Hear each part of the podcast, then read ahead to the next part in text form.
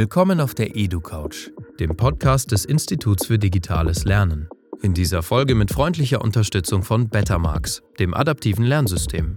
Auf der EduCouch diskutieren wir über Bildung mit Menschen, die etwas zu sagen haben, die eine digitale Zukunft gestalten wollen, die der Gesellschaft den Spiegel vorhalten. Wir glauben nicht mehr an die Schule der Vergangenheit und wollen die Bildung des 21. Jahrhunderts mitgestalten. Zuhören, nachdenken, diskutieren. Und los geht's. Die EdoCouch ist wieder da und heute freuen wir uns, dass die Ministerin für Bildung, Jugend und Sport des Landes Brandenburg und neue Präsidentin der Kultusministerkonferenz Britta Ernst auf der EdoCouch Platz genommen hat. Schönen guten Tag. Guten Tag, Herr Fenske. Frau Ernst, Sie sind seit 2017 äh, Ministerin, äh, Bildungsministerin in Brandenburg, waren davor Schulministerin in Schleswig-Holstein, haben sich davor in der hamburgischen Bürgerschaft auch schon mit Bildungsfragen beschäftigt. Ähm, wann ist Ihnen eigentlich diese Verbindung von Digitalisierung und Bildung aufgefallen und äh, mit, welchem, mit welchem Projekt, mit welchem Thema äh, haben Sie sich da beschäftigt? Ich glaube, ich kann nicht einen Zeitpunkt so genau benennen. Für mich sehr prägend war, dass die Schülervertretung in Schleswig-Holstein sich gegen ein Handyverbot in Schulen ausgesprochen hat. Und da fand ich, hatten die recht. Unabhängig vom Thema Bildung, wenn Sie in kurzen Worten beschreiben müssten, was ist Digitalisierung? Wie sieht da Ihre Antwort aus?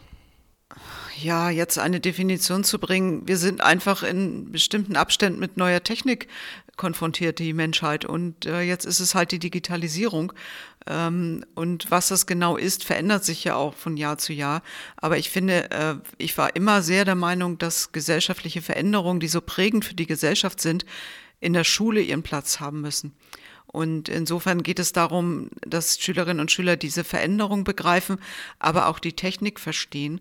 Und dann ergeben sich aber für das Lernen so unglaubliche Potenziale, die wir bisher ja schon viele sehen, aber noch gar nicht abschließend abschätzen können. Und wichtig ist, dass die Schule als äh, lernende Organisation die Türen öffnet und nicht verschließt. Und vor einigen Jahren gab es eine intensive Debatte, ob überhaupt das Lernen mit digitalen Medien seinen Platz in der Schule haben soll oder ob es nicht ferngehalten soll, äh, um die Schülerinnen und Schüler in einer gewissen Reinheit auf die Welt vorzubereiten. Und diese Position habe ich nie vertreten.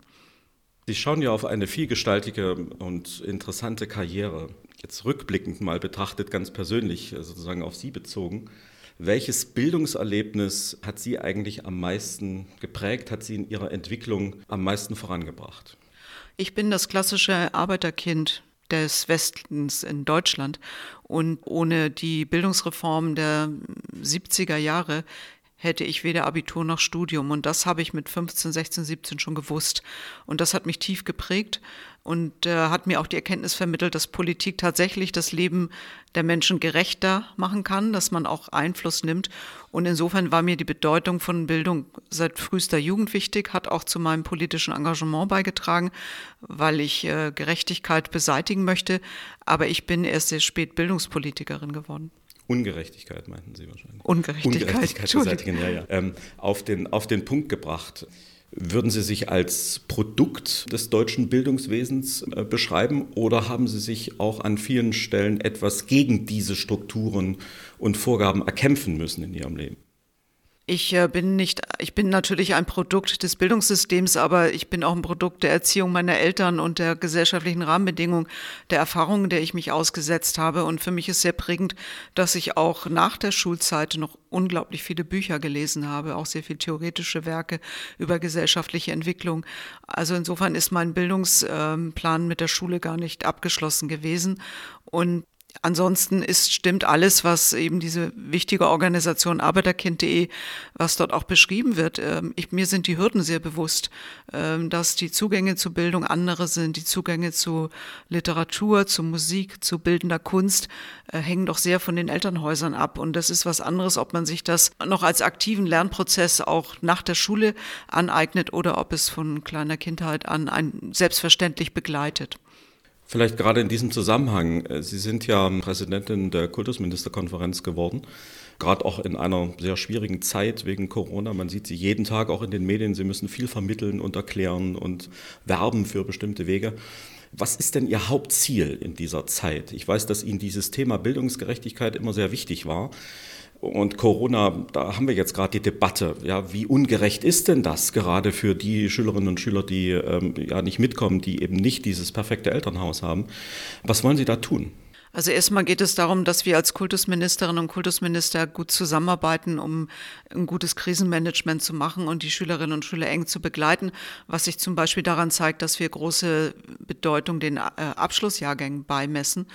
Der zweite Punkt ist, dass mein Thema Lernen mit digitalen Medien, guter Unterricht ganz indirekt auch damit zu tun hat, dass Bildungsungerechtigkeit beseitigt wird und äh, dass natürlich ein, ein Lernen, was auch stärker individuell gesteuert werden kann, Potenziale bietet. Wir werden aber, sobald wir aus dem harten Corona-Krisenmanagement, in dem wir im Moment noch sind, langsam herauskommen und das beginnt ja jetzt, uns natürlich mit den Folgen ganz intensiv beschäftigen müssen. Erfreulicherweise haben wir seit der Nach-PISA-Zeit gute Instrumente, um Lernstände zu erheben, so dass wir uns nochmal einen klaren Blick verschaffen können. Und äh, wir werden äh, dann auch äh, die Schülerinnen und Schüler sehr gezielt unterstützen müssen über einen langen Zeitraum. Sie haben im Land Brandenburg die Schulcloud des Hasso-Plattner-Instituts eingeführt. Es gibt Schulentwicklungsprogramme, Medienfit zum Beispiel. Ähm, Sie unterstützen auch die IT und äh, die Medienausstattung an den Schulen. Nun sieht das in anderen Bundesländern ja ähnlich aus. Alle tun irgendwas, es werden Programme aufgelegt, man fördert so bestimmte Dinge. Manchmal geht darüber der Eindruck ähm, verloren, was ist eigentlich das Gesamtkonzept digitale Schule? Und das war ich ganz bewusst deshalb, weil ähm, wir natürlich nun jetzt in diesen Zeiten gerade gesehen haben, wie wichtig das gewesen wäre, es schon vorher gehabt zu haben. Aber da gehört ja mehr dazu als Ausstattungsfragen oder irgendeine Plattform. Können Sie das für Brandenburg so ein bisschen skizzieren? Wie sieht das aus, das Gesamtkonzept? Also im Moment steht im Vordergrund, dass überhaupt Unterricht auch in Distanz oder im Wechselunterricht stattfindet. Dafür braucht man die Ausstattung, dafür braucht man Videoformate. Und die spannende Frage ist, was bleibt nach Corona und welche Rolle spielt das Lernen mit digitalen Medien? Und das ist auch ja das Thema meiner Präsidentschaft, weil wir eine ganze Menge wissen, insbesondere auch durch das Engagement der Lehrkräfte, die einfach viel ausprobiert haben und geguckt haben, welche Tools kann ich denn benutzen, was funktioniert denn nur im Präsenzunterricht? Und was können Schülerinnen und Schüler nutzen, um sich selber etwas beizubringen. Darüber muss das kollektive Wissen wachsen in Deutschland, äh, dass wir ein Gefühl dafür haben, wo, wo können wir Schülerinnen und Schüler auch ein bisschen alleine lassen, dass sie ihre Lernvorgänge steuern? Und dass das aber ein, ein fester Bestandteil auch des normalen Unterrichtes außerhalb von Pandemiezeiten wird. Ich denke, da müssen wir hinkommen und darüber denken wir auch nach, aber im Moment dominieren die Ausstattungsfragen durch die Pandemie. Darf ich vielleicht eine? Und wenn ich ergänzen ah, ja, darf, dann geht es natürlich um Inhalte. Aber das hat die Kultusministerkonferenz schon mit der Präsidentschaft 2016 der Kollegin Bogedan auf den Weg gebracht, wo wir definiert haben, was muss man wissen an Medienkompetenz? Wie kann ich äh, Fake News identifizieren? Wie kann ich Daten verarbeiten? Wie recherchiere ich überhaupt? Äh, das sind Inhalte, die wir in die Lehrpläne übernommen haben. Und dann geht es darum, ein technisches Verständnis zu haben, aber es geht eben auch darum, digitale äh, Lehr- und Lernangebote zu entwickeln und ein Gefühl zu kriegen, äh, was kann wunderbar den klassischen Schulunterricht ergänzen. Sehr schön, wenn ich, wenn ich eine ganz kleine Zwischenfrage stellen darf, weil Sie es gerade erwähnt haben. Die Kolleginnen und Kollegen probieren gerade sehr viel aus. Nun kennen Sie ja auch die Debatte, die manchmal entstanden ist oder auch läuft mit Datenschutzbeauftragten. In Thüringen ist der ähm, Kultusminister gerade äh, sozusagen in ein Verfahren geraten, weil der Landesdatenschutzbeauftragte gegen seine ähm, ähm, ja, Nutzungen von sozialen Medien und so weiter war. Wie ist, die, wie ist da Ihre Position oder überhaupt die Position auch der KMK? Also sollten Leute sowas ausprobieren dürfen für eine gewisse Zeit oder wollen Sie da engere Regeln setzen vielleicht auch, äh, dass Sie sagen von Anfang an, nee, macht mal nur dieses und jenes oder wie ist da die Position? Also erstmal äh, freue ich mich über alle, die in den letzten Jahren was ausprobiert haben und sich da ganz viel Wissen angeeignet haben. Aber wir können das nicht äh, gegeneinander stellen zum Datenschutz. Der Umgang mit äh, Lerndaten von Schülerinnen und Schülern ist das Wertvollste, was die Menschheit teilweise hat. Äh, und es ist ja auch anfällig für Manipulation, wenn das äh, missbraucht wird. Und deshalb müssen wir die Daten der Schülerinnen und Schüler schützen. Und darüber ist die Sensibilität gewachsen. Die Datenschutzbeauftragten haben sich eingebracht, durchaus oft konstruktiv, positiv würde ich auch für Brandenburg eindeutig sagen. Das ist eine große Unterstützung. Ich finde, man sollte jetzt aber nicht über Lehrkräfte herfallen, die aus Versehen da irgendeinen Fehler gemacht haben, sondern ich bin dankbar, dass diejenigen äh, drei Schritte vorangegangen sind. Während des ersten Fachgesprächs Lernen mit digitalen Medien im Juni des letzten Jahres haben Sie sinngemäß gesagt, naja, es kann ja im äh, Ministerium niemand alles wissen und alle Ideen haben für die digitale Schule. Insofern ist der Weg von oben nach unten, so Dinge durchzustellen, nicht richtig. Sie wollen im Gegenteil von unten nach oben, also Lehrkräfte ermutigen, Ideen zu entwickeln und die dann ins Schulwesen einbauen. Das klingt auf den ersten Blick gut. Trotzdem die kritische Nachfrage. Sehen Sie nicht die Gefahr, dass damit eine Situation entsteht, wo Sie sehr, sehr unterschiedliche Inhalte, Techniken, Ausstattungen, Vorgehensweisen haben, die Sie kaum noch überblicken und die Sie gar nicht mehr zusammenbinden können? Und zweite Frage, wie reflektieren das die Kolleginnen und Kollegen vor Ort an den Schulen? Weil manchmal hört man ja auch, naja, äh, wir müssen solche Dinge dann immer umsetzen, so nach dem Motto, Digitalisierung macht mal vor Ort, ihr kriegt das schon hin. Also wie sind Ihre Erfahrungen dabei?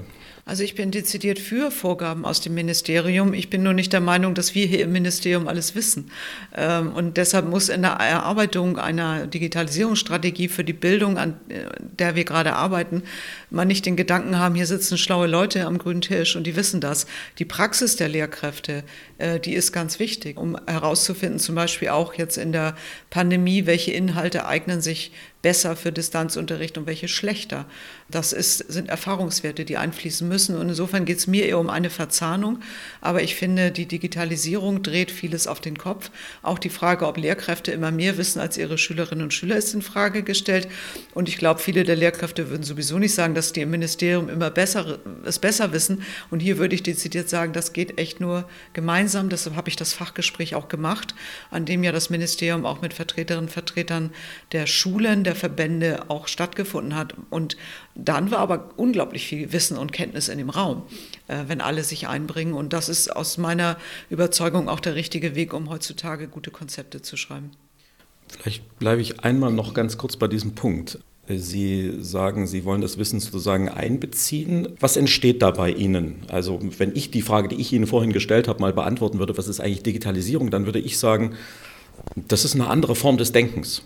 Und da, da, sieht man ja schon Unterschiede. Viele Leute sagen, ja, das ist der Computer oder sowas. Ja. Und ich würde sagen, lasst uns nicht zuallererst an Technik denken, lasst uns daran denken, wie wir agieren, wie die Welt aussieht, wie wir kommunizieren miteinander in einer digitalen Welt. Und wenn wir darüber uns ähm, verständigt haben, wenn wir wissen, wo da die Chancen und Potenziale sind und auch die Probleme sind, ähm, dann kann man davon ableiten, was wir technisch brauchen, was wir organisatorisch brauchen und so weiter. Wie, äh, wie entwickelt sich das bei Ihnen? Also Sie haben das ja eben auch schon angedeutet, indem Sie eben gesagt haben, naja, die Inhalte sind natürlich auch wichtig, auch im digitalen Zeitalter. Wir müssen darüber nachdenken, wie sehen digitale Inhalte aus? Steht das auf Platz 1 und dann kommen so andere Dinge oder äh, wie sieht das aus? Also ohne Ausstattung braucht man ja gar nicht reden. Und dann haben wir verankert, was soll man wissen, um sich in der modernen Welt äh, zurechtzufinden. Und dann geht es darum, was kann Unterricht verändern und was gibt es überhaupt. Und dort werden ja im Moment ständig neue Dinge entwickelt. Und äh, dann finde ich, wie, wie läuft der Austausch auch der Lehrkräfte? Die sind ja nicht mehr daran gebunden, sich im Klassenzimmer über guten Unterricht auszutauschen, sondern im Prinzip steht ihnen die ganze Welt zur Verfügung, wenn wir ihnen die äh, Plattform bieten. Welche Rolle spielen die Schülerinnen und Schüler? Wie, wie viel aktiver können sie werden? Das dreht es ein bisschen auf den Kopf. Und ich finde, man muss an diesen Dingen sehr viel gleichzeitig arbeiten. Ich würde gar nicht so eine Hierarchisierung vornehmen. Die Ausstattung ist eine Basis, aber wir werden in fünf Jahren auch neue Dinge kennenlernen, die nochmal ganz andere äh, Chancen bieten. Wir müssen nur weg von der Fixierung auf die Ausstattung und wir müssen die Medienkompetenzen systematisch in den Lehrplänen verankern. Und dann muss, äh, ist mein Wunsch, dass der Unterricht besser wird, in dem Sinne, die Kinder gezielter individuell zu erreichen ziehe ich den Fokus einmal noch ein bisschen größer wieder auf. Ähm, vielleicht erzähle ich da auch noch eine kleine Geschichte. Vor Jahren war ich mal in einer, in einer Versammlung, da waren auch ähm, sozusagen Entscheidungsträger ähm, äh, im Raum und wir sprachen über die digitale Schule und ich sagte dann irgendwann, wie weit geht denn der Horizont, den wir gerade diskutieren? Heißt das auch, dass wir Schulnetzplanungen zum Beispiel in Frage stellen, weil wir sagen, wir brauchen vielleicht in der digitalen Welt gar nicht mehr so viele Standorte vor Ort, also der ummauerte Raum als Schule, den wir so als Schule betrachten.